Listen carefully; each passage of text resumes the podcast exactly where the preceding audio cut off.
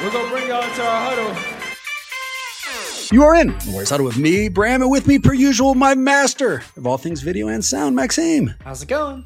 Maxime, I am excited to announce that rejoining us after what feels like decades, dude, hell of long, the former Golden State beat writer and sports director for SF Bay, where she covered all things Warriors for more than three years, the current jazz beat writer and expert for the Deseret News, the host of the Unsalvageable podcast, and a good friend I haven't seen since I got fucking hammered with at the athletic club a while back. Miss Sarah Todd. What's going on, Sarah?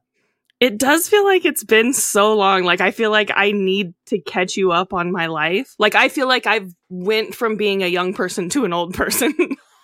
since the last time that we talked. I mean, I am excited for this podcast for so many reasons. One, yes, we have not spoken at all. I need to know what crazy surfaces you're using to take notes. We need to catch up with your life. We have a million things. Two, right before we actually hopped behind these microphones, Maxime and I received this text quote, I haven't slept and I'm ready to fucking go. Then four fire emojis. So who knows where this is going? I, I am so excited to see where this lands and I desperately need some excitement and distraction because I don't know what the fuck to do with this Warrior season, Sarah. And so we also need your Warriors knowledge. So it's all kind of coming together here. I mean, I strongly suggest sleep deprivation for anyone who needs to like a little boost in their happiness because like when you're delirious and delusional to the point where like you're just kind of giggling and shaking a little bit, it's great. So like nothing could bother me right now. Like the house could be burning down. I'd be like, it's fine. It doesn't matter.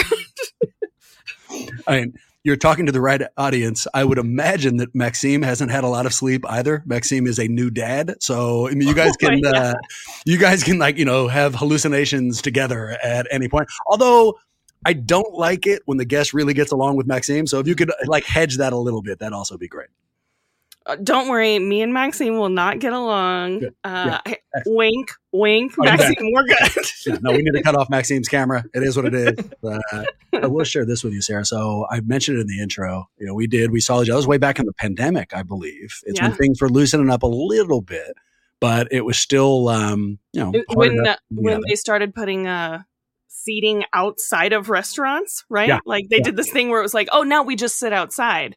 And so it was when they first started doing that in Oakland because we met up outside. A billion percent. And Maxime, I'll I'll uh, bring you up to speed and then give you the portion of the story that Sarah hasn't heard either. So Sarah at that point was I, it wasn't brand new, but they were in a fairly new relationship. Mm-hmm. A guy named Colin, I really liked him. It was an opportunity to meet him, and I get nervous with new people. And one of the things I do when I see new people is I overdrink. You know, I never know what to like those awkward silences. I fill them by just like, you know, per- drinking. And I was like, well, I would be talking and saying something interesting, but I'm drinking, so I can't, you know? And so we, we have a very enjoyable afternoon. I get fairly hammered and then we part ways. And I don't know where, where Sarah and Colin went, but I went to go see a movie. I saw one of the Fast and Furious over in Jack London. And because I already had a, a fairly good drunk going, I decided to stop by Bevmo and get another drink there. And I'm by myself, dude. I'm, I'm at this movie by myself, which I do frequently enough. And I go in and it's the fucking pandemic. So there's only one other person in the theater. But it's one of those things where you buy the tickets in advance and you pick out the seats, you know? So even though there's only two people in the theater, we are sitting next to one another and I'm fairly hammered. All right. So off it goes. Movie starts. I have to take a piss because I've been drinking and I, I can't defend this, but get up and cross over the guy. I pass over. All right. Finish, come back, you know, sit down. And again, because I've been drinking, have to piss a second time get up to cross him a second time, and the guy puts up his hands and goes, "What the fuck is wrong with you?" He's like, "What's going on?" Dude? and it was a totally justifiable reaction. If yeah. that guy happens to be listening, I apologize. So I've been waiting, I don't know, two years to tell you that. I kind of blame you and Colin. You left me in that mental state, and I completely embarrassed myself in front of the full cast of Fast and Furious. Wait, who? Who was the person that bought the second ticket? Because like you, you select the ticket, the seat you're gonna pick, right? Yeah. Yeah. So did you pick the seat right next to him or did he pick the seat right next to you? Oh, no, I didn't know that person. This was a complete stranger. We didn't know. No, I know. It. But like oh. when you when you buy the ticket, it's like you select a seat oh, that's and a like good question. it'll say yeah. you were Chances, too drunk. Yeah, chances are it was me. Chances are there was a giant red box Yes. right next to the green one that I hit, and I was Yeah. just like, I got kind of confused and just fired it off. You know, why didn't I just sit anywhere else when I came back from the bathroom? Yeah. These are all questions we will never have answers to. But all right, that in tow, I wanted to tell you that. Let's talk hoop. All right, and we're gonna go into our glass half full. This is a new segment, but the concept's pretty easy. We look back at past basketball and we give something we like or don't like. I have a ton of Warrior stuff. But before we get there, let's use the glass half full to talk a little in season tournament. All right.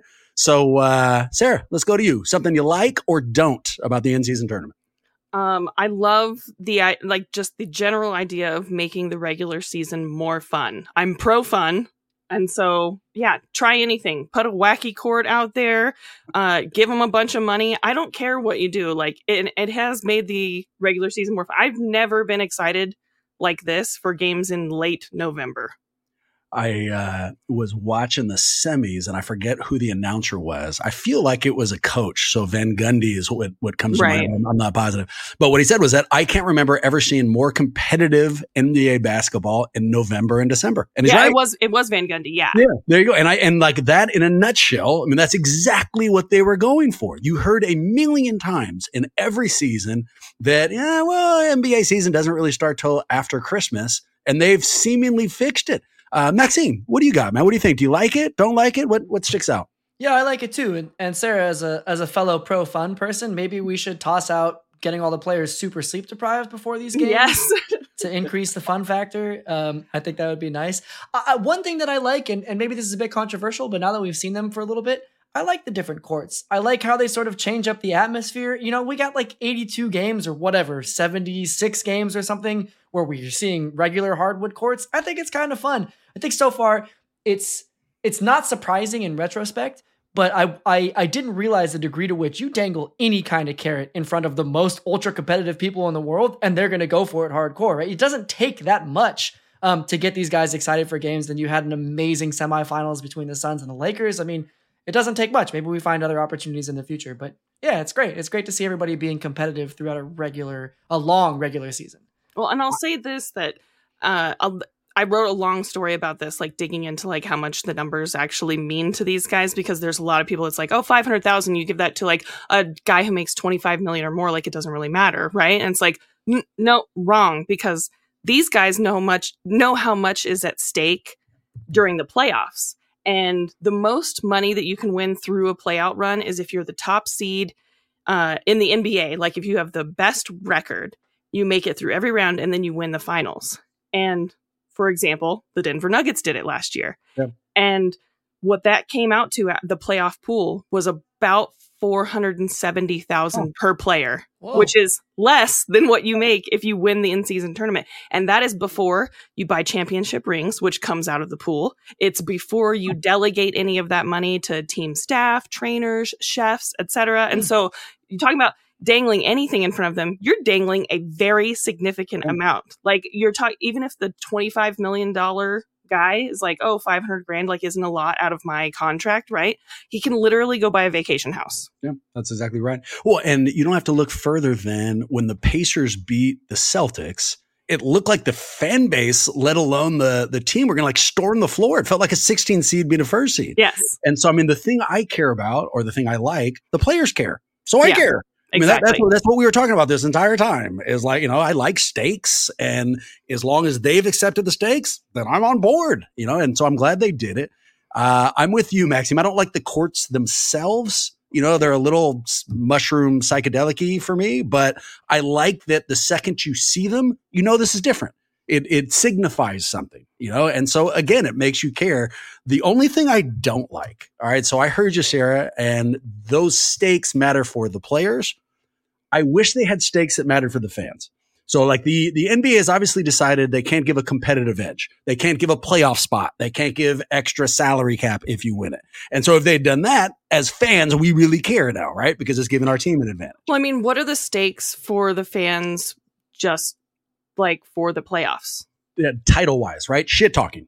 The the what normally happens between fan bases is if I have a title in pocket, I can go after the other fan bases, right? So what I would like, if I'd have some kind of suggestion on how to change the in season tournament, is coming up with some kind of stakes for shit talking fans.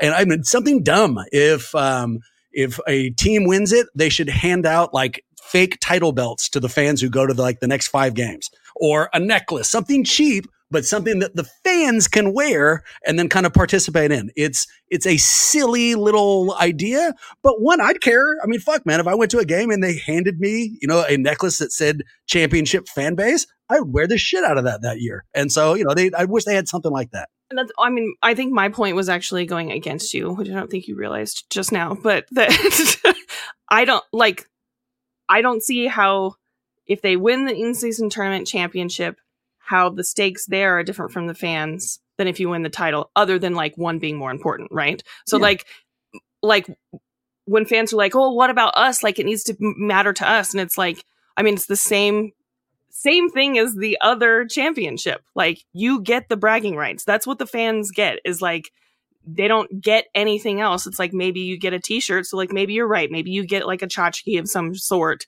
But other than that, like it is the bragging rights that you get.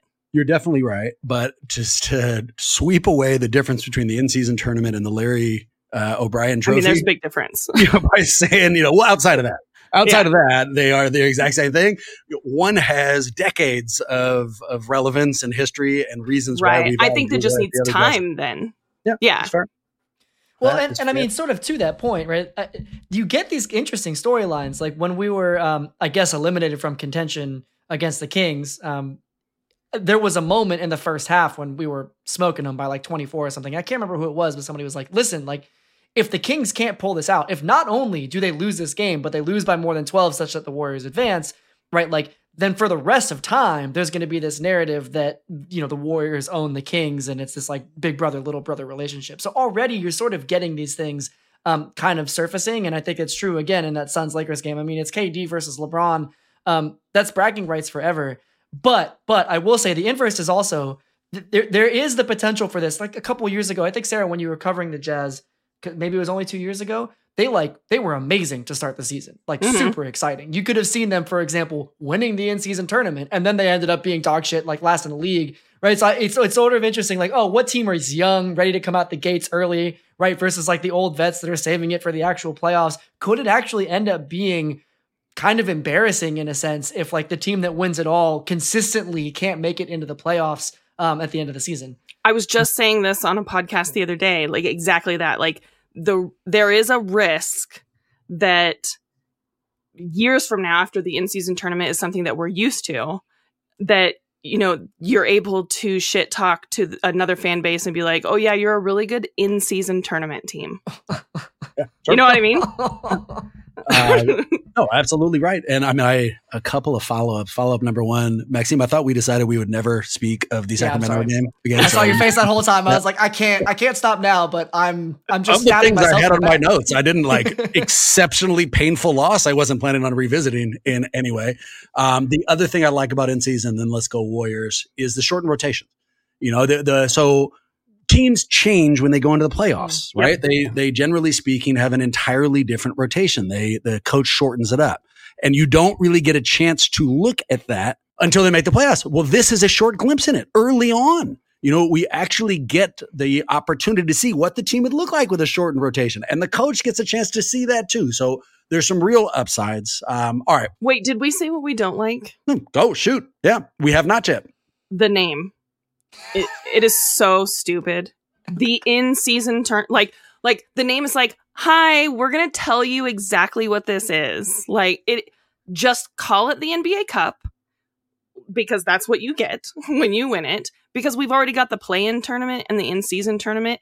When you talk to players, they mix those up all the time because it's such a stupid name. It's horrible branding. Players are literally sitting on the bench wearing a shirt that says NBA in season tournament.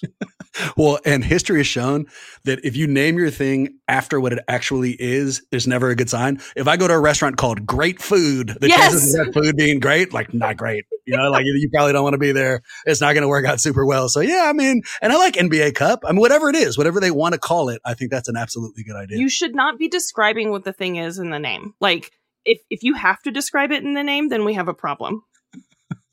We forgot to tell you that this is now called the Warriors Podcast. I don't know. I don't know if this is the right time to announce that name change, but here it is. no, the see the equivalent of that would be like the name of this podcast is here's a podcast where we talk about warriors.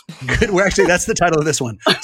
Sarah, Sarah Todd joins Bram and Maxime to discuss the in-season tournament. It's long, but I mean it's descriptive, so it, it gets us there. And the shirts are going to be epic. I'm wearing one right now. You can't see the back of it, but it because it's real long, but it's nice.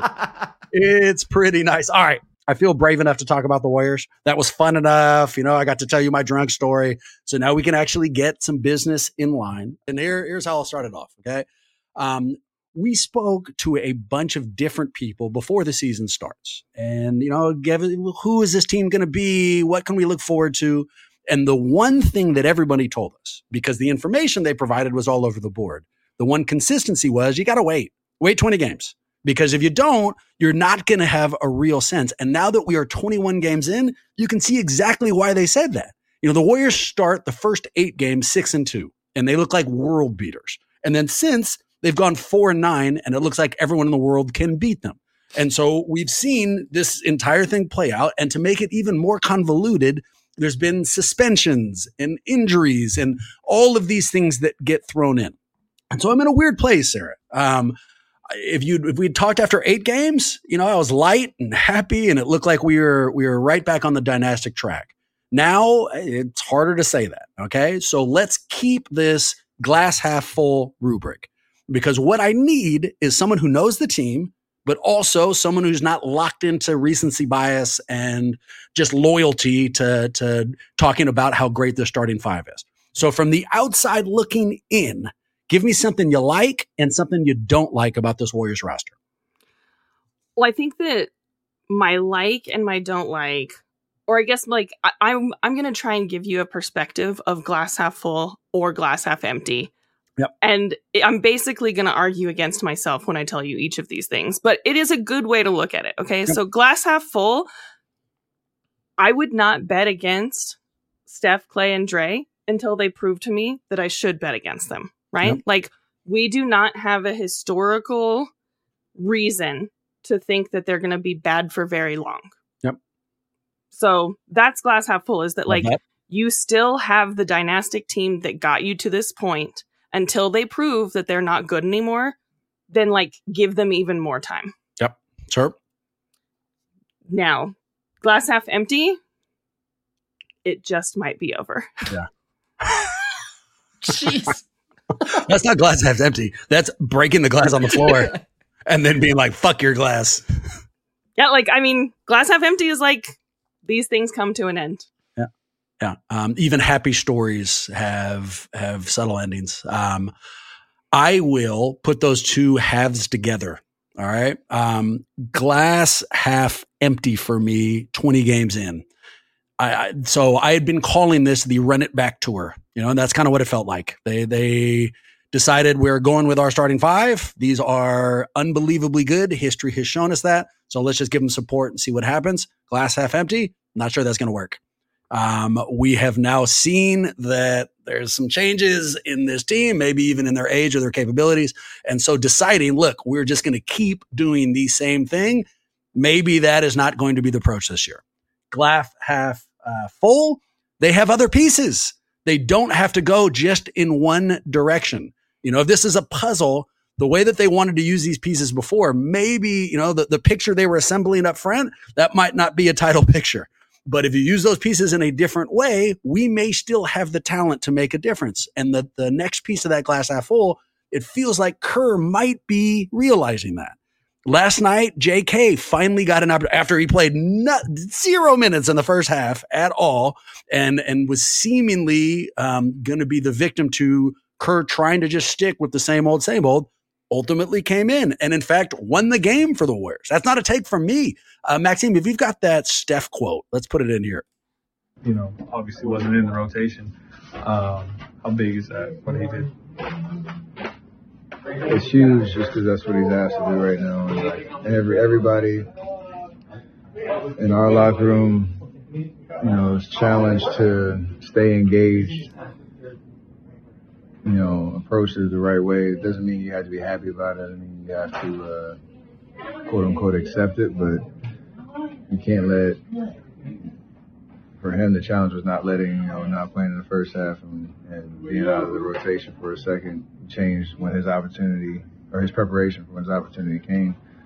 And that's the difference, you know, in a, in a win for us tonight. If he didn't do what he did, stay stay ready, um, show maturity with that, like we lose this game. So that was that was that was huge. That's all you got to say about it. So, shortest version of what I'm saying, um, and I'm always bad with numbers, so I'm going to steal some from an article our friend Connor wrote. The plus minus for our vaulted starting five, not good. It's not looking super good for us, but the other lineups actually do. So, I think there's a path forward. I just think it's going to be a different path than they thought they were taking uh, when training camp first started. Uh, Maxime, 20 games in, give us your glass half full. So, you know, maybe I'll I'll pick up the shattered pieces of Sarah's glass and um, try to glue them back together a little bit, which is just to say, I I I'm still not convinced one way or another whether Draymond or Clay are done, but I am hundred percent convinced that Steph is not. You know, he's like if you're trying to put a puzzle together, it's like it doesn't kind of matter what the puzzle looks like. If there's one piece that's super shiny, everybody's going to be excited about the puzzle anyways. I don't know that if that totally comes together, but I, you can assemble. That sounds a like a person who doesn't put together jigsaw puzzles very. yeah, well, okay, listen, it's a person. I'm trying my best here. I'm, I'm sleep deprived. Okay, it turns out that like, I've been. What is this puzzle of? And Maxime's like, "Don't you worry about that. Look at this one shiny ass piece right here." okay, keep going. Which, frankly, might be what the Warriors organization is trying to do too. I don't yeah. entirely know because we're really struggling to define our identity. Uh, some random a redditor or something. It was just some offhand comment that I saw. Was like the only thing that I that the Warriors can't do is sleepwalk through the rest of the season. If they want to do the what you know the Bram approach of like, oh, let's have the celebration tour of this you know, um, five man lineup that's won multiple titles and is was a world beater, that's cool. Declare it, right? Maybe like trade some of these young guys for future assets and just like go for it. Make that decision. If you're not going to make that decision, maybe another part of the glass half full here, Steve Kerr, after Kuminga's amazing performance, said it's finally time to start trying out some different lineups as we go forward. I wanted to give these guys enough time. He maybe also heard what um, what Bram and I heard, right? That we need to give him 20 games. All right, he gave him the 20 games. We're still not convinced, right? They didn't they didn't come into into form yet. So it's time to start changing things up. So glass half full, Steve Kerr is uh, at least paying lip service to the idea that it's time to start trying some new things. And so maybe instead of sleepwalking through it, maybe instead of trotting out this all-star lineup of days gone by, we actually are going to start integrating Moses Moody, Jonathan Kuminga, Brandon Podziemski a little bit more into the lineup. Maybe that does mean there's going to be a trade before the February deadline for the first time in what feels like forever, at least since Steph hit his prime. We're not Warriors fans aren't used to seeing some of their players get traded in the middle of the season, but it might be time to start gearing up for that possibility. And even though, you know, that might hurt, it's better to rip off the band-aid than let it fester and turn into whatever gross thing that becomes your skin or something. Let's rip the band-aid off. Let's go. If I had a shiny puzzle piece, I'd be holding it up right now because it'd be an incredible prop. Um, instead, I'll follow up this way. Another glass half full. Draymond Green's having a great season. It's it's getting lost because the Warriors' record isn't what we thought it would be. But his three point shooting, he's hmm. shooting more than forty percent. I mean, he he has actually showed up and played really well, as has Steph.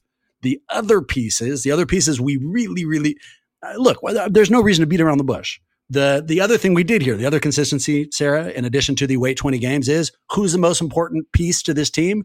Nobody said Steph. They knew what the fuck he would bring. Nobody said Draymond. They were pretty confident what he would bring. Everybody said either Wiggins or Clay. Everybody. And it, it's they're taking turns, not necessarily showing up. That's been our issue, you know. And so either one of those guys steps up, or one of these younger kids, you know, picks up the slack that those two are leaving.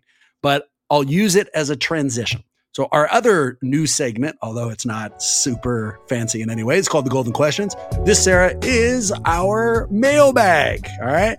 They always deal with the Warriors, occasionally get personal. I only have two today, but they break into a bunch of sub questions, which is why I limited to just the two. So the first question I will label as how long is this window open for anyways? And what the person is going to ask us is how long do you think Steph can be an elite player? But let me add some color to it. The the Golden State Warriors losing isn't new. it's new to like brand new fans who came in around Right. 2015, but like they were awful for a real long time. And so this fan base, we've gone through lack of success. Being at 500 or lack 500, that in itself doesn't cause any angst. You know, it sucks. I prefer them win, but it doesn't make you feel shitty. It doesn't doesn't eat away at your soul the way this season feels like it is. And the reason I think that's going down is because Steph's excellence is a dwindling asset. Having a top five player on your team and not being a top five team is like having a Michelin star chef and opening a McDonald's. Like you're just wasting the fucking talent for what? Why would we want this? So when we ask, how long is this window open for, anyways? You know, how much time do we have? How, how is it another season? Is it two seasons? How long can Steph be the best player on a championship team? Because you don't get those, and the Warriors might never have another one. Um, so what do you think, Sarah? I mean, you you watched him grow. You were there when Mhm. this thing started. You've since seen it explode. I mean, how long do you think we have? I mean, I think that it really depends on if we're talking about it from the perspective of like the Warriors as a franchise ownership, right? Yep. Yep. Or if we're talking about it as a fan. Because how long do we have? As long as he will stay. Like that from an ownership standpoint, he's so marketable and you never have to worry about him asking out. He's Yep. going to make like I don't know, he's like make 56 million dollars in the final year of his contract, something like that. And like after that, like you can definitely convince Steph to take less money if he's not playing as well to like stay on the team and continue to be a Hall of Famer that gets butts in seats and like continues to generate revenue for a team that just built a new arena and like is still has a global market because of what Steph created for them. So Mm. like how long do you have for him to be around and continue to generate interest and revenue for the team? Literally as long as he will stay in the NBA. But how long do you have for Steph to actually be Steph? Then I go back to my previous comment. I have no evidence yet that he is Yep. not, Yep. right? And so I'm just looking at his contract now. He's 50 he's got 3 years including this year on his deal, 51, 55 and 59 in the 25-26 season. And so like I mean 2 years after this year, like I I don't see that as a dwindling asset. I think that if you were to try and like Maxime was saying like move some pieces and actually like rip the band-aid off, like let's see if we can actually do something here a lot of people will probably sign up for a couple years to play with Steph because he's still Steph Curry. Yeah. Okay. And and put those together. Okay. Because the the the need, the want, and the next question is a trade based question. Mhm. Um, but the need to trade is this idea of we only, you know, Steph's only going to be able to be a top five player for X amount of years. And so we better smash everything we have into those X amount of years. Otherwise, we're going to waste him. What is that number? Is it is it three years? Is it five years? Is I mean, how how long do you think we have where we know, you know, we we we better push all of our chips to the middle of the table now because otherwise it's a waste. How old Steph? Is he 35 or 36? I think he's 35. Yeah. Yeah. Yeah. A couple Yeah, ankle I mean, surgeries, Yes, exactly. 35. And but and but he, he also the way he plays, you know, he doesn't. Although he's starting to he's starting to draw more contact now and get into the rim a lot more frequently, but that's not what his game centers around. You know, so I have as a as a pseudo note on my paper four years, but it's pseudo because I'm not sure. I'm it's like right in between. It feels like a little bit further maybe than we can count on, but also not out of the question. You know, like he he seems to be getting better Right. but fuck, he'll be 39. You know, can he still be a top 10 player in the league at 39? Yeah, I'd probably put it at three years after this one. So, Yeah. because because I'm also again thinking about it from a team perspective. So, like he finishes out his contract, that's the guaranteed money that he is coming to him. Like, what is the team going to want to invest? Keeping in mind that they're investing it into him as a top five player, Yep, right? So, like, are they going to want to give him big money on a one year deal? Right. or longer. And I can't imagine that to a 38 year old, they're going to be like, let's sign up for three more years Yeah, of this. Right. Yeah. So it'll probably be a one year deal after this one where they'd be like, let's see if we can still make it happen. And then after that, I would imagine that it was, it would be kind of the, the Hall of Fame contract just to That keep him around. That sounds right to me. Maxime, what do you think, man? Yeah, but I, I will say I, I think that it's very possible that the way Steph ages doesn't yet have a comp, as in Yeah. we've not seen that version before. So much of what makes Steph amazing is is everywhere that he can shoot from. The reason that that has been so hard to work against is with him and Clay constantly moving off ball up until recently.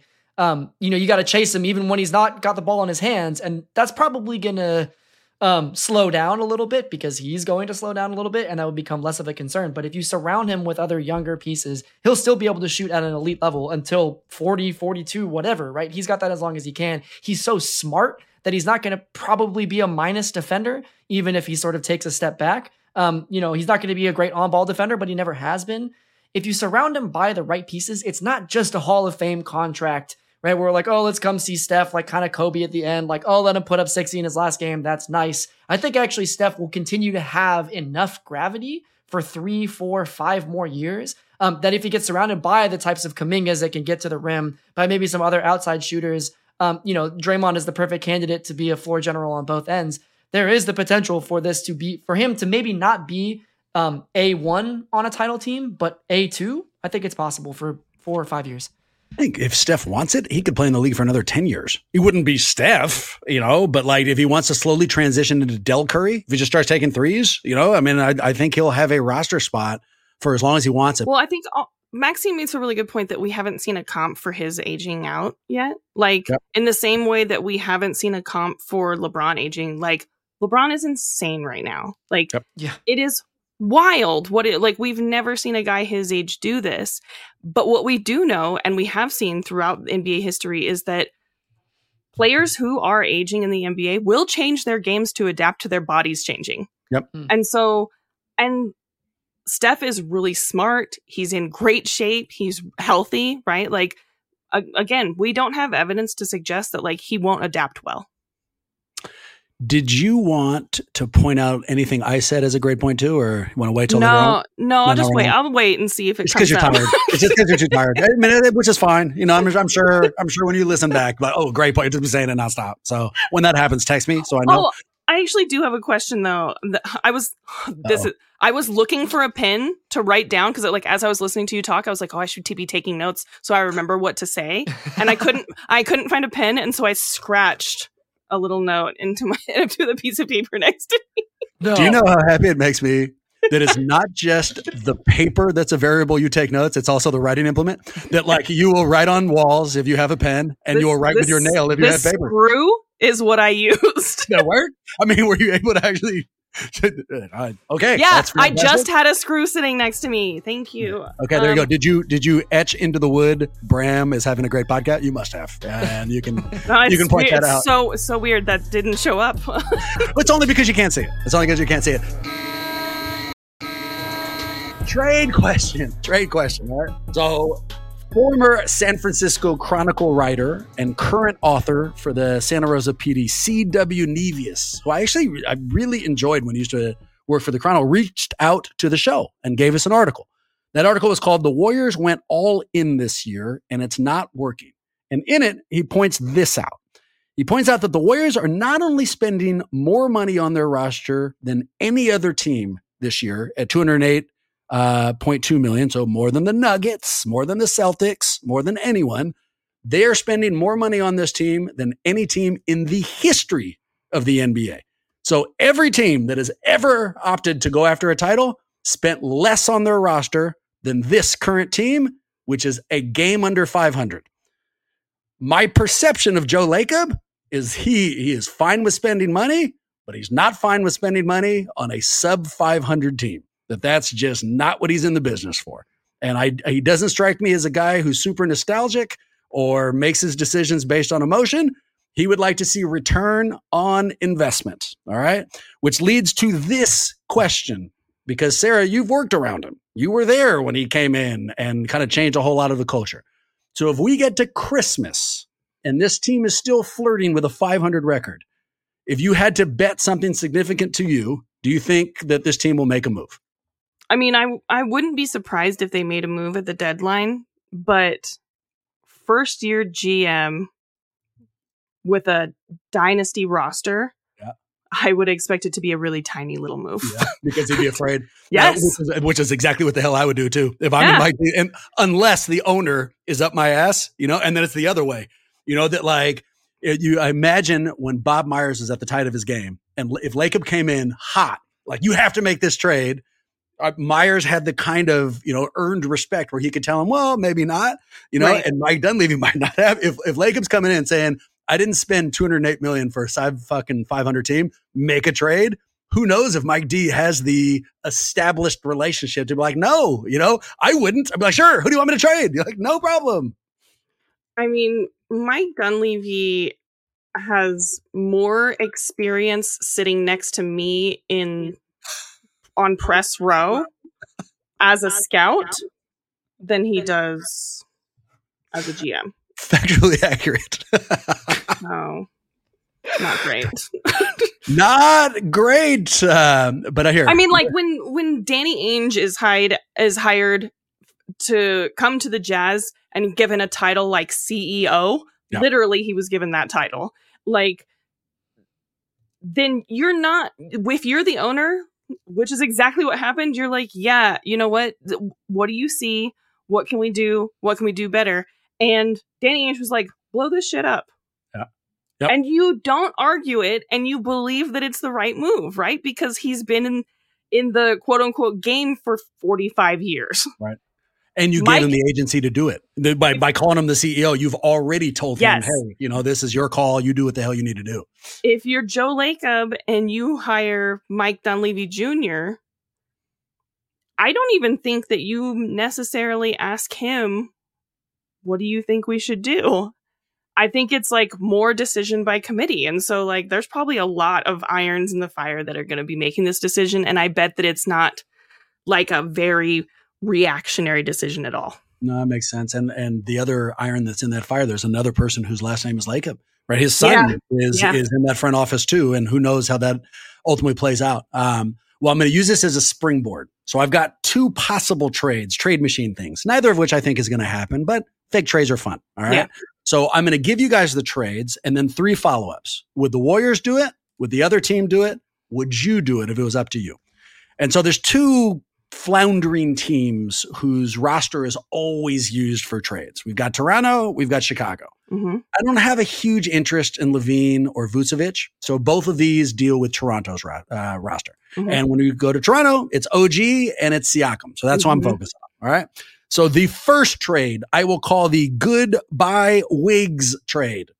The Warriors give up Andrew Wiggins, Jonathan Kuminga, Podziemski, who's who's Right. um, actually had a, a far hotter start than any of us thought I don't And- believe in him, by the way. two way guy. I'm, I'm a little skeptical. Two way guy, Usman Garuba, who I had not heard of until I started messing around with the trade machine. And they get back Siakam. I'm not including a first rounder, but to make it a little bit more um, palatable for the Raptors, let's include a second rounder too. So the real people, Wiggs, JK, second rounder, they get back Siakam. Right. So I'm, I mean, immediately I'm worried about giving up Kuminga. Mhm. I Yep. honestly, I'm not that worried about giving up Andrew Wiggins. And so Ah. I wonder if you can get around that by putting in someone else. Um, Moody's contract is similar. So if with as cur- as that's structured, if you were Mike Dunleavy, mhm. Um, it sounds like you would say no. From the Warriors' perspective, you're not interested in making that trade. yeah, I don't want to give up Kuminga to get Siakam because he's got to be like 30 or, Yeah. or close to it. So yeah, I would say no to that one. Maxime? I would as well. I think he he is shooting his career three point percentage. Siakam's is Right. thirty two percent. This season he's shooting twenty percent. That's abysmally bad. And I'm Yeah. not saying that Kuminga has has an amazing three point percentage. And I do think at the end of the day, that's sort of that's what we're talking about. We're we're talking about trading sort of positionally equivalent. Um, I don't think that Siakam has quite the upside on this team. I mean, he's he's a fantastic player, obviously, uh, but I'm I wouldn't do it. Yeah, and he's doing 20% on like the same number of attempts too. So like it's not like his game has changed. I, I don't even know if the Raptors would do it either. I think that we've kind of capped JK's value around the league because we haven't been playing him at all, Right. you know. And I don't, I'm not sure if we've illustrated enough or they'd give up Siakam, which leads to this next trade. All right, I'm going to call this one the if we have to trade a family member, fuck it, let's go big. Okay, so here's the trade. The Warriors give up Klay Thompson, Jonathan Kuminga, Moses Moody, a first rounder next year, and a pick swap in 2025. They get back Siakam and OG. What do you guys think?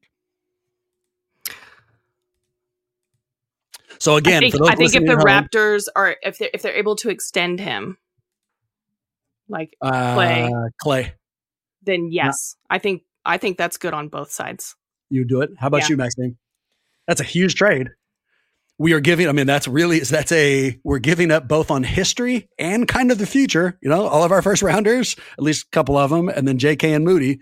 But we're getting back a you know our starting five is suddenly airtight and remarkably good with both OG and Siakam. Uh, I like OG. I think Mhm. he's young. I think. I mean, I, I I know he's young. He's 25 years old. Um, but I think he, he's a lot more of an appealing piece to me, especially if you said we're maintaining Wiggins in this trade scenario, right? Yeah, it's Klay instead Yeah. of Wiggins. Yeah. So I mean, you know, eh, we're hoping that Wiggins kind of bounces back. I think that's more likely, frankly, as I've said before, than than Klay uh, bouncing back this season.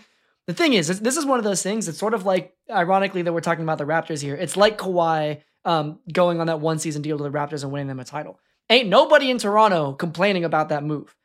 But if that right, but if they traded away DeMar um, and then not won a title, I think a lot of people would be pretty disappointed, pretty pissed. Masai might not be there anymore, right? So it is all going to be a lot of, in retrospect, how did this actually go? But I'm in support of a move like this. I'm in support of this move specifically um, because it's a win now move. It's saying, look, Steph is still in his prime. Like we got to go for it. We got this pieces for this two timeline approach. But like really, if we if we if we can say, hey, we got one more title in the next five ten years, um, I think anybody would take it no matter when it comes, and it's most likely to come with Steph still helming this team.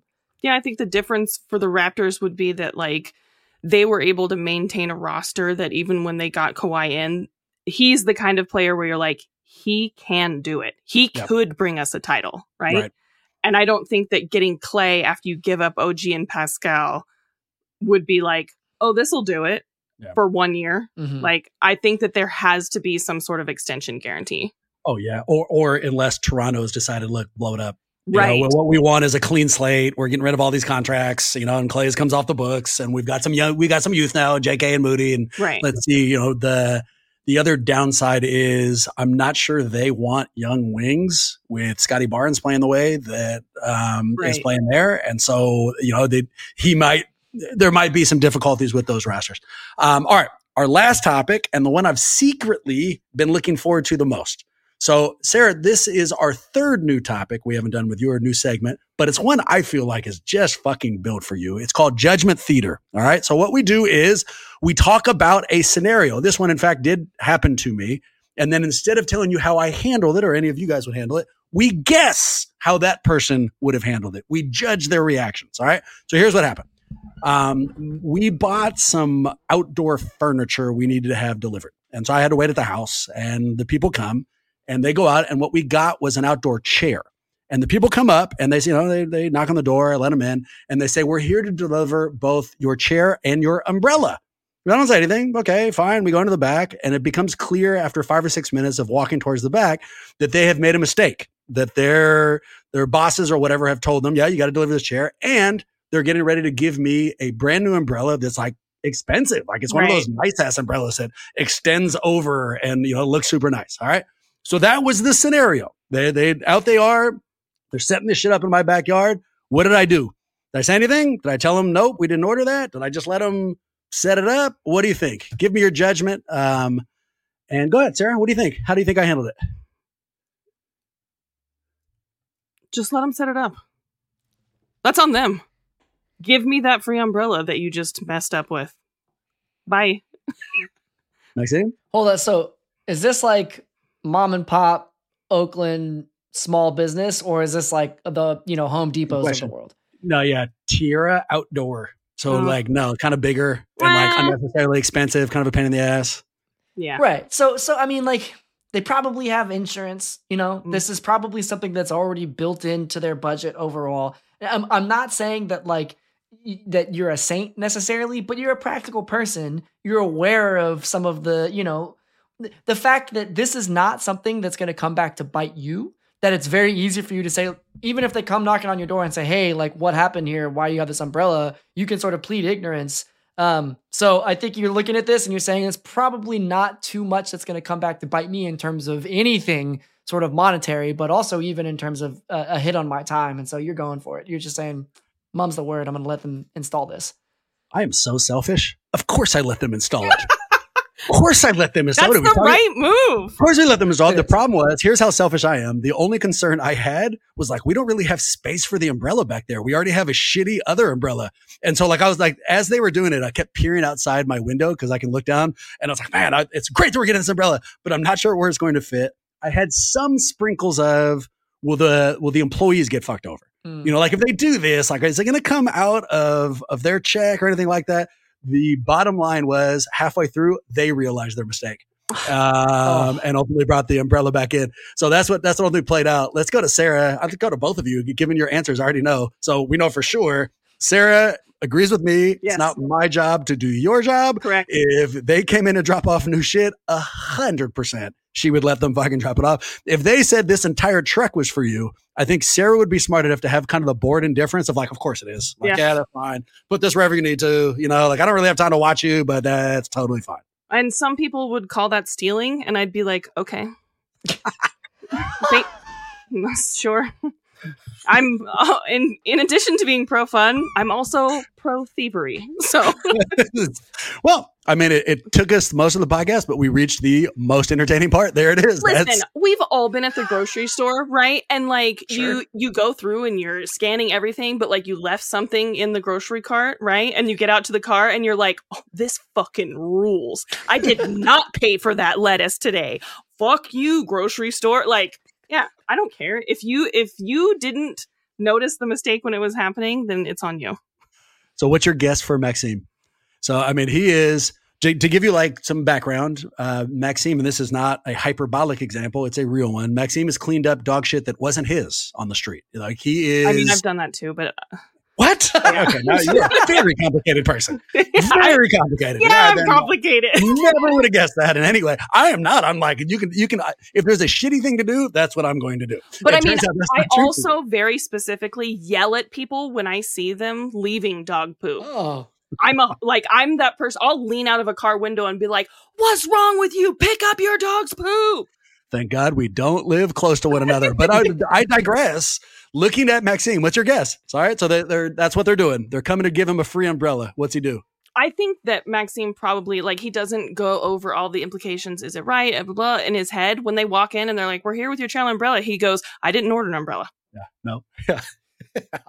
I'm just happy your answer wasn't. I bet you he gives them a bunch of good points about basketball and then tells them Yeah, about the umbrella. Maxime, what's the answer? Um, I so based on what you told me, guessing on me, it sounds like you would allow it to happen.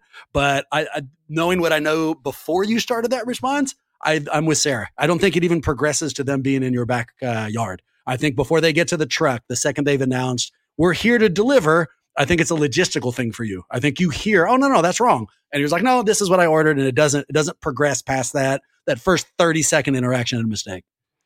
this might be a situation where where you guys know me better than I know myself because I do think there is there's a human angle to this, right? Where it, it's it depends on on who comes out of the truck and how they engage with me up front, and it also depends on how sleep deprived I am. Like I might not have, I might not even registered it. You know, it might be a week later, and I notice there's an umbrella outside, and I say to Natalie.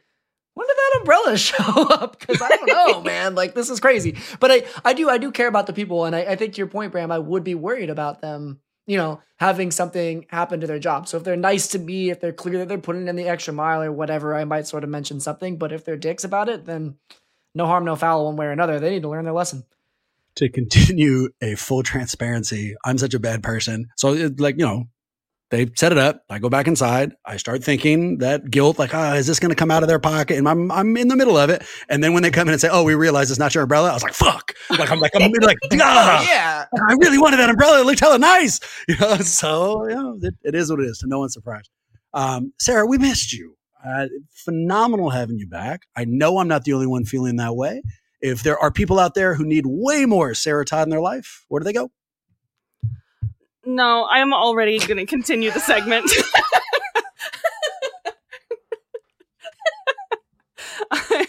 uh, okay, so un- ju- what's this called? Golden Judgment? What's the what's the Judgment Theater? Judgment Theater. Judgment Theater.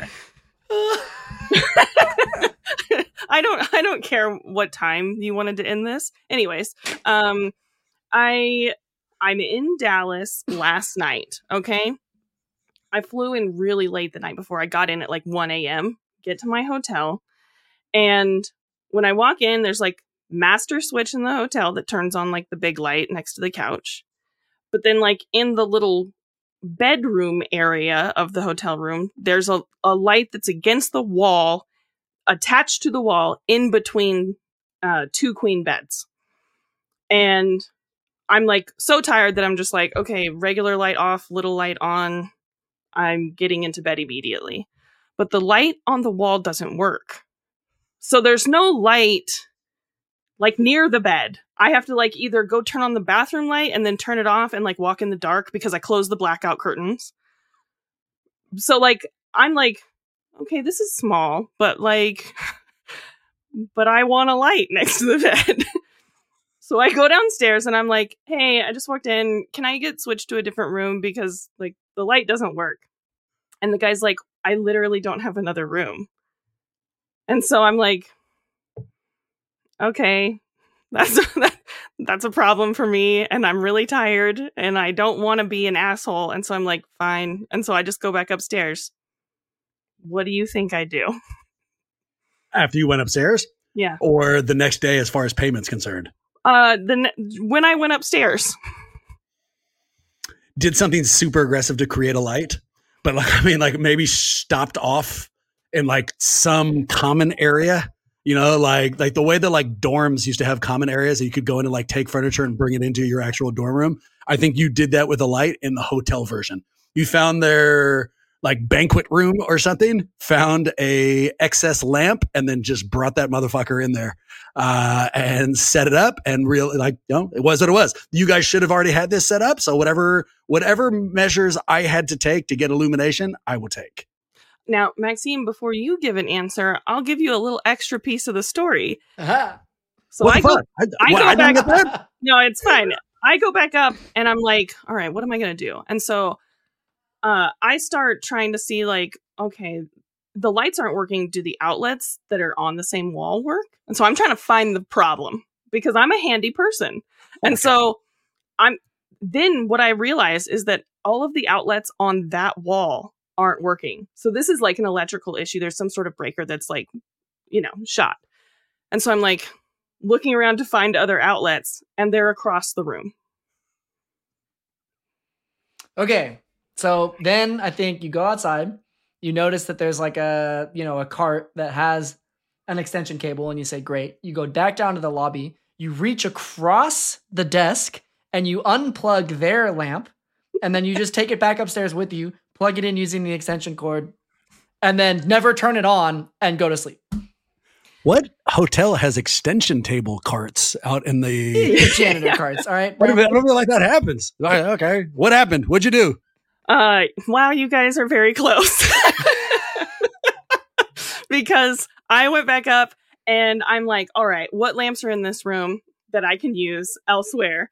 And the only lamp that's in the room has a plug-in that's like not normal. And so I was like, okay, well, I can't use this thing. But there is on the desk that's in the hotel room, there's sort of an extension cord where like it goes from the back of the desk and comes up onto the desk and it has like four outlets on it.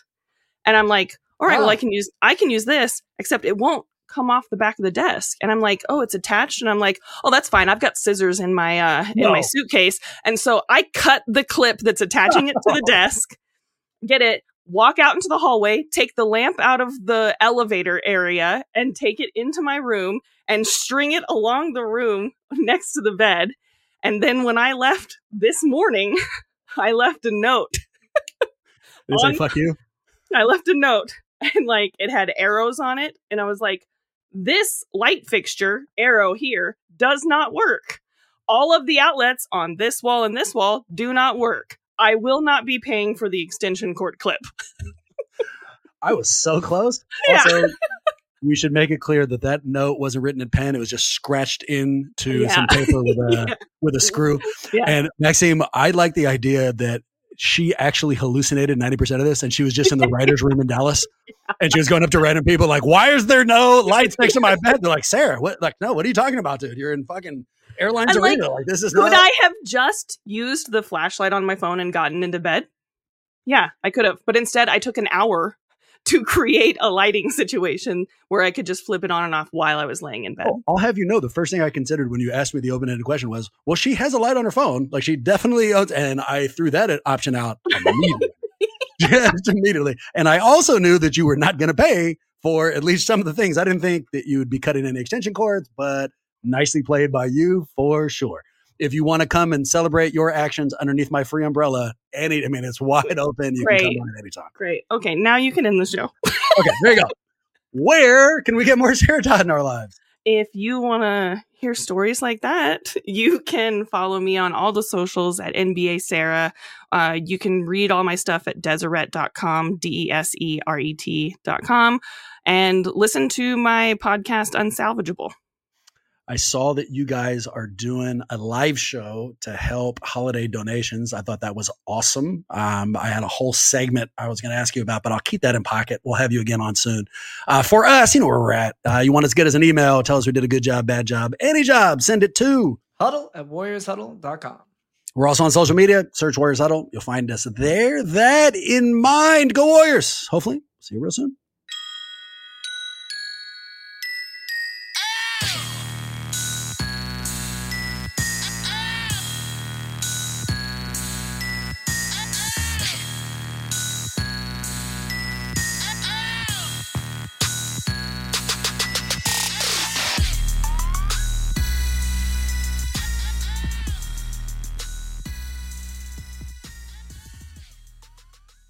Good, good. Wilson, you sent the game winning email at the buzzer, avoiding a 455 meeting on everyone's calendar. How did you do it? I got a huge assist from Grammarly, an AI writing partner that helped me make my point. And it works everywhere I write. Summarizing a doc only took one click. When everyone uses Grammarly, everything just makes sense. Go to grammarly.com slash podcast to download it for free. That's grammarly.com slash podcast. Easier said, done. Mike Rowe here with a few thoughts on my favorite sweatshirt. A classic zip up hoodie that used to be navy blue but has since faded to what the fashionistas call a distressed indigo. It's 13 years old, soft as a flannel bathrobe, and after a few hundred dirty jobs, demonstrably and undeniably indestructible. This is the kind of sweatshirt girlfriends like to permanently borrow, but I've held on to this one because I got it from American Giant. American Giant makes all their stuff right here in the USA so they can control every link in their own supply chain. That matters because when you buy American Giant, you not only get great quality, you create jobs for people in factory towns all over the country. No pressure, but if you give a damn about the business of making things in America, you got to support the companies who are doing it right. Go to american-giant.com slash Mike to get 20% off your first order. That's american-giant.com slash Mike.